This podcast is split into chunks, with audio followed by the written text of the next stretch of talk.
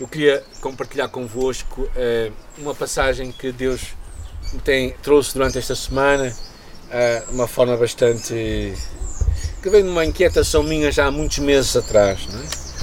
É? Uh, na verdade, eu estou muito preocupado com as mudanças, mas eu estou muito preocupado com, com, com muitos dos desafios que nós temos e, e principalmente como é que nós, como igreja, estamos a responder a estes desafios. É? Jesus disse que nós somos o sal da terra. E o que, o que é mais chocante é que diz que se o sal for insípido, com que se há de salgar?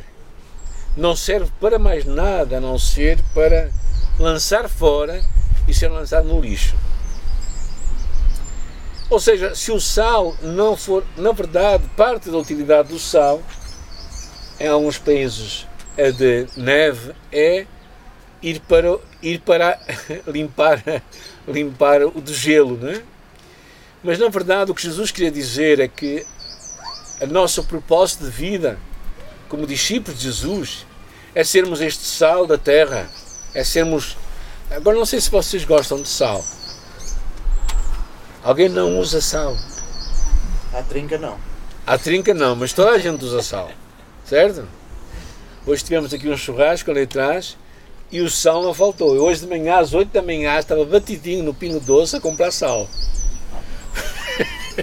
Porque eu sabia uma coisa, que até carne pode falhar, ser menos, mas se falta sal, na, perde o sabor.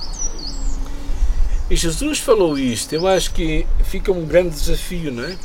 Eu acho que esta pandemia que nós estamos a passar, ainda agravada com esta crise na Ucrânia, esta guerra na Ucrânia, está como que a fazer um reset no mundo. Não é? Sabe o que é o reset? Voltar a começar. Okay? É um computador que, que está a, a recomeçar.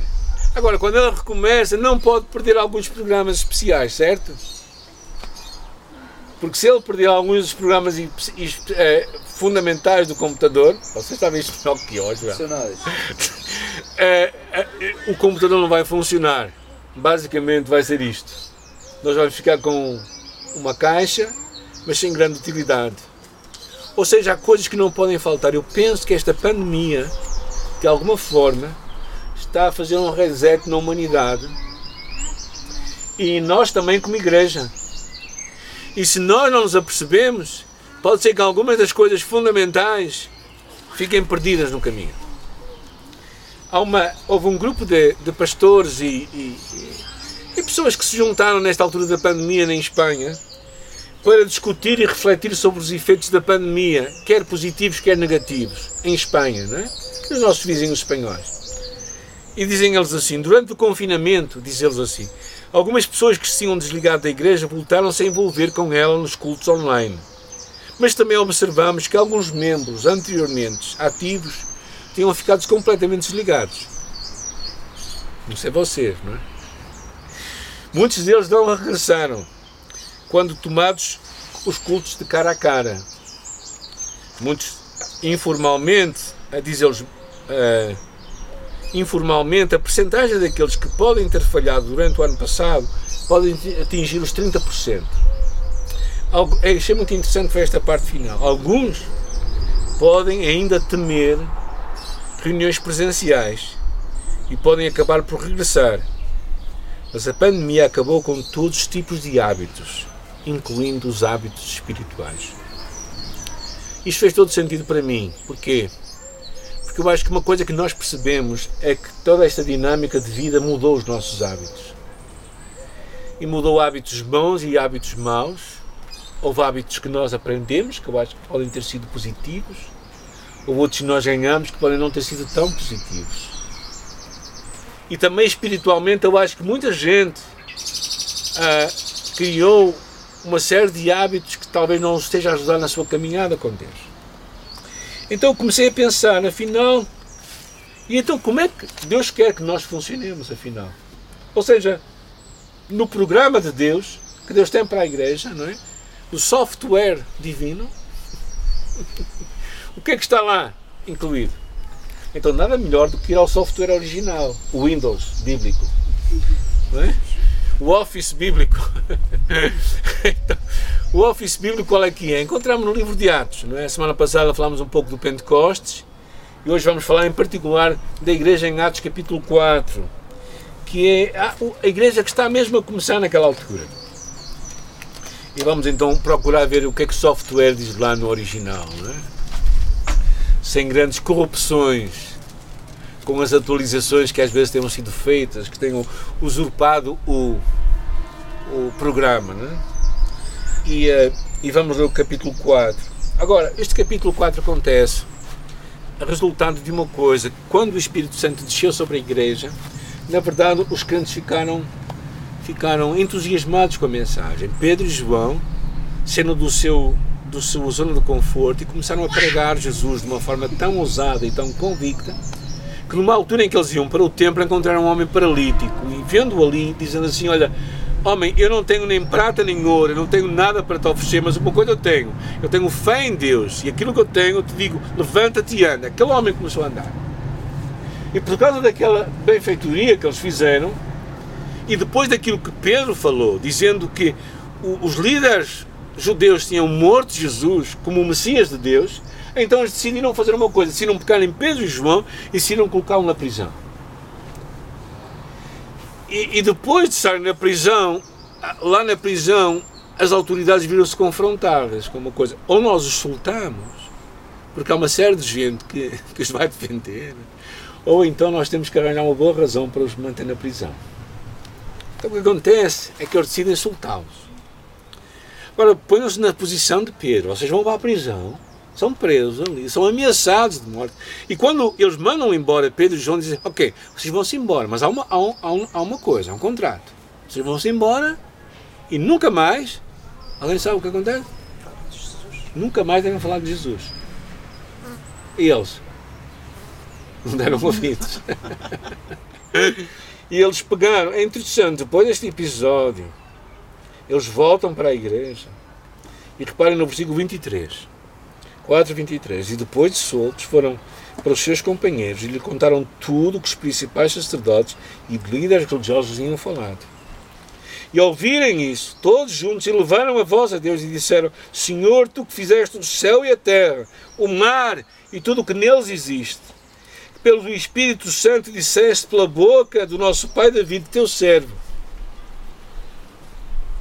e depois diz o versículo 27, pois nesta cidade eles de facto se aliaram contra o teu santo servo Jesus, a quem nos diste, não só Herodes, mas também Pôncio Pilatos, com os gentios e os povos de Israel, para fazerem tudo o que a tua mão e a tua vontade premeditaram que se fizesse. Agora, pois, ao Senhor, olha para as suas ameaças e concede aos teus servos que falem a tua palavra com toda a coragem Estenda a tua mão para curar, realizar sinais e feitos extraordinários pelo nome do teu santo servo Jesus. E quando terminaram de orar, o lugar que estava, onde estavam reunidos, tremeu. E todos ficaram cheios do Espírito Santo e passaram a anunciar com coragem a palavra de Deus. Acontecem aqui. Quando eles são ameaçados, quando, quando as circunstâncias são desfavoráveis, quando o ambiente à sua volta é um ambiente de opressão, o que é que eles fazem? A primeira coisa que eles fazem é que eles, em vez de se focarem nas suas circunstâncias, onde é que eles olham? Para Deus. Eles olham para Deus. Eles conseguem ver Deus além daquelas circunstâncias. O que é que eles conseguem ver em Deus? Primeiro, eles conseguem ver que Deus é o Criador de todas as coisas. É o Deus que sustenta todas as coisas. Ele é o soberano. Ele está acima de tudo. Ok. Esta semana, o que é que te aconteceu de mal? Alguma coisa aconteceu de mal? Alguém teve algum problema? Alguns maus pensamentos? Algumas palavras de derrota na sua vida? Alguém teve? Eu tive. Deus é soberano sobre isso. Deus está acima disso. E também o que percebemos aqui, que eles dizem Deus é poderoso além e acima das nossas circunstâncias. Então o que eles fizeram foi um exercício muito interessante.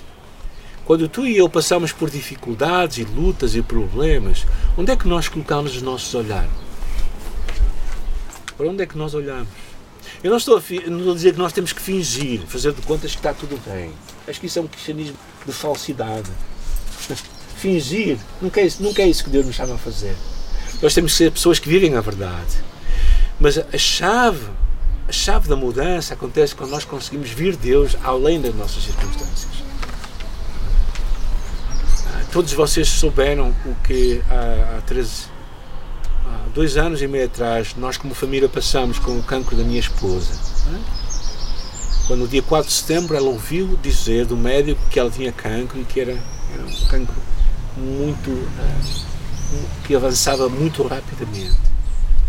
E naquela hora nós tivemos a certeza de uma coisa, foi Deus falar connosco, dizendo assim, eu estou convosco.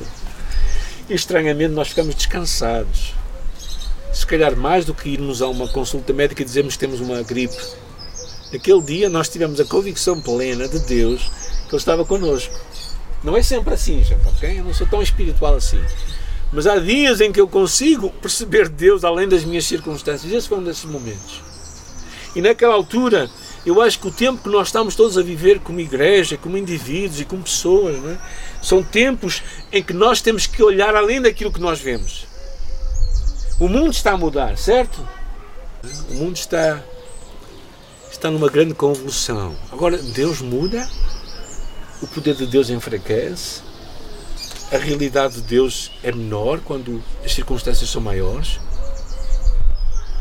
Eu acho que eles diante, este, este momento era chave na igreja, era o princípio da igreja.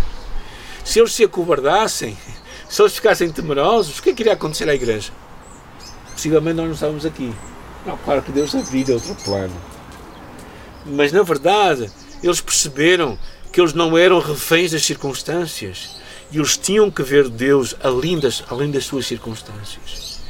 E uma das chaves para nós vivermos um cristianismo autêntico nos dias de hoje é tu e eu encararmos a vida real que nós vivemos, as dificuldades, sabem que o gasóleo vai aumentar e a gasolina vai baixar. Quem tem gasolina pode dizer graças a Deus, eu digo não graças a Deus, mas pronto. ok. mas, mas a verdade é uma, as circunstâncias são assim. Mas nós precisamos de olhar para Deus além delas e acreditar que Deus está conosco. Ele não vai mudar. E uma das coisas que nós. O que é que te ajuda a contemplar Deus? O que é que vos ajuda a ver Deus, além das circunstâncias? Alguém quer dizer alguma coisa? Que eu vou buscar água para mim.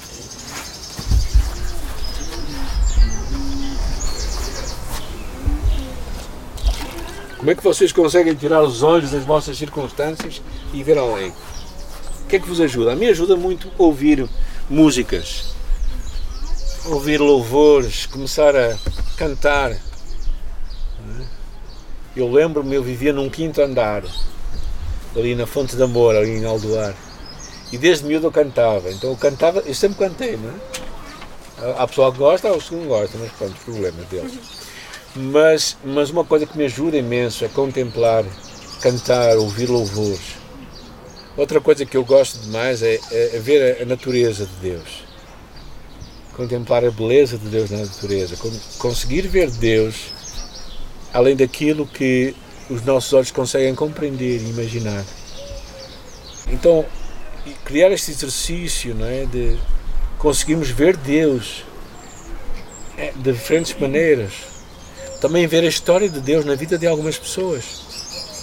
Ah, quando Deus falou com Abraão, é?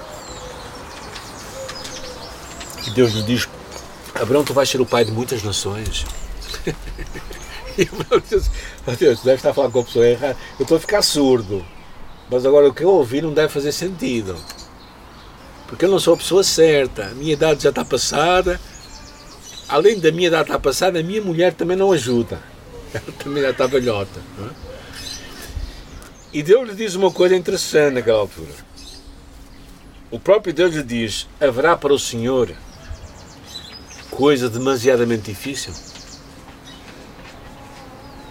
O que, é que vocês acham que Deus quer que nós respondamos? Sim ou não? Não. Não há nada coisa demasiadamente difícil para Deus. Então Deus lhe disse: Olha, então de ti vai sair, vai ser, vai ser um, um herdeiro, será o teu herdeiro. Então, o que eu te quero encorajar nesta altura é tu pensar nas tuas dificuldades, nas tuas circunstâncias. E faço uma pergunta: há coisa mais difícil na tua vida para Deus?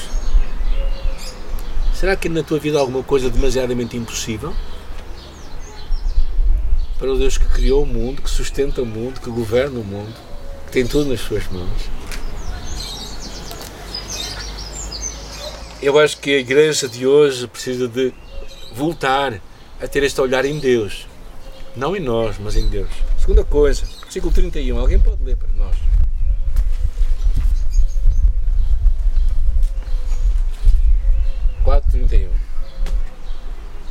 Quando eles acabaram de orar, estavam reunidos. Todos ficaram cheios do Espírito Santo e começaram a pregar a mensagem de Deus a uns ouvia. Quando eles terminaram de orar, não sei se vocês gostam de orar. Alguém gosta de orar? Alguém, para alguém é fácil orar. Para mim não é fácil orar. é um desafio. Mais do que ler a Bíblia, para mim é difícil orar. É uma luta orar. Uh, Spurgeon dizia uma frase muito interessante, dizia assim, devemos orar quando temos o desejo de orar, porque seria pecado desperdiçar tão boa oportunidade. Devemos orar quando não temos o desejo de orar, porque seria perigoso ficar em condição tão arriscada. Concluindo, isto sou eu a falar. Devemos orar sempre. Porque orar é difícil? Estava a pensar nisso. Não é? Eu acho, porque, primeira coisa, eu acho que orar é um atestado de incompetência à nossa pessoa, de incapacidade é uma oportunidade tu dizeres assim: eu não consigo sozinho, eu preciso de Deus. Eu preciso de Deus, desesperadamente de Deus. É, é uma, uma oportunidade tu de renderes a Deus. Eu tenho muita dificuldade em, em pedir ajuda. Quem me conhece sabe disso, não é? Sou uma pessoa que gosta de ajudar, mas não gosto de pedir ajuda. Então, quando eu oro, eu basicamente chego ao fim de mim próprio e digo assim: Deus, eu preciso de ajuda. Eu preciso mesmo que tu me ajudes, porque se tu não me ajudares, Está tudo perdido. E a oração é isto. A igreja, nós como igreja precisamos de redescobrir o poder da oração.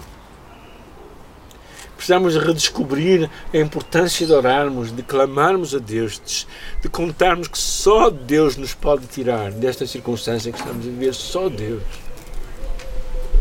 Precisamos de chegar a um ponto em que nós chegamos ao fim de nós próprios. Eu lembro de uma altura meus filhos todos foram excelentes filhos, diga-se de passagem, tiveram as suas altos e baixos, né? três rapazes, quem não gosta desta, desta aventura. Mas lembro-me numa, numa altura com um deles, que até o que me deu menos problemas, não vou dizer quem, mas aquele filho, numa altura que eu estava completamente encravado e não sabia o que fazer naquela altura, eu tive que orar e buscar a Deus.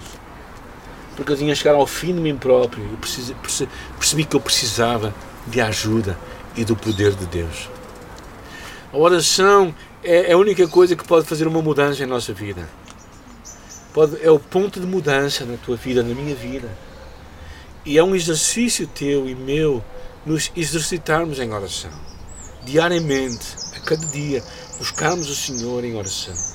E percebermos que só Ele pode fazer uma mudança à nossa volta. E claro que percebemos aqui é que aquilo, aquilo trouxe uma mudança nas suas vidas. Houve um enchimento do Espírito Santo. Eu acho que nós todos vivemos tão ansiosos porque, porque não aprendemos a, a confiar e a entregar a Deus. É? Uma dessas alturas em que eu estava muito aflito, uma daquelas madrugadas mais mal, mal dormidas, acordei muito ansioso, não é suposto uma pessoa acordarem ansiosas, não é? E naquela altura Deus como que falou, torna a tua ansiedade em oração. Porque esse é o segredo da mudança. Filipenses 4 diz, não é? Não andeis ansiosos por coisa alguma. Antes, sejam em tudo conhecidas diante de Deus. as vossas necessidades pela oração e súplica. Então não, não é um conselho para não andarmos ansiosos. É um conselho para levarmos a nossa ansiedade a Deus. Às vezes ouço pregar o contrário. Não andes ansioso. Então, o que eu vou fazer com isso? É como uma rolha ali encravada, né? Mas a ideia é tornarmos a nossa ansiedade em oração.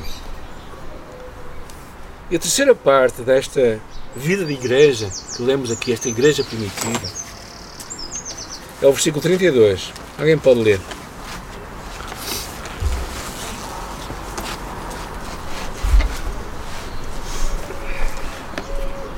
Alguém Era uma operação e alma da multidão dos que criam, e ninguém dizia coisa alguma que possuía a sua própria, mas todas as coisas lhes eram comuns. Era um o coração e a alma da multidão. Havia realmente uma unidade na igreja, havia, havia uma partilha muito grande na igreja. Havia uma vivência na igreja, muito incrível. Havia a mesma intencionalidade. Não significa que todos pensavam da mesma forma, mas significava que todos queriam caminhar na mesma direção.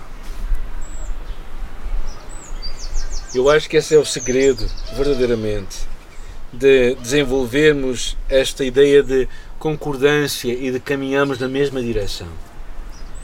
E para mim a Igreja é um dos grandes mistérios do mundo. Porquê? Porque conseguimos ter no mesmo lugar pessoas velhas e novas, pessoas iletradas e pessoas com poucas letras ou com nenhumas letras,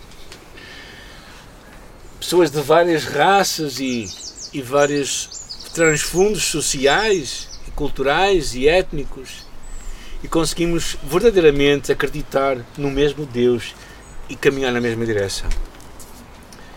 E eu acho que isto é a grande riqueza da Igreja.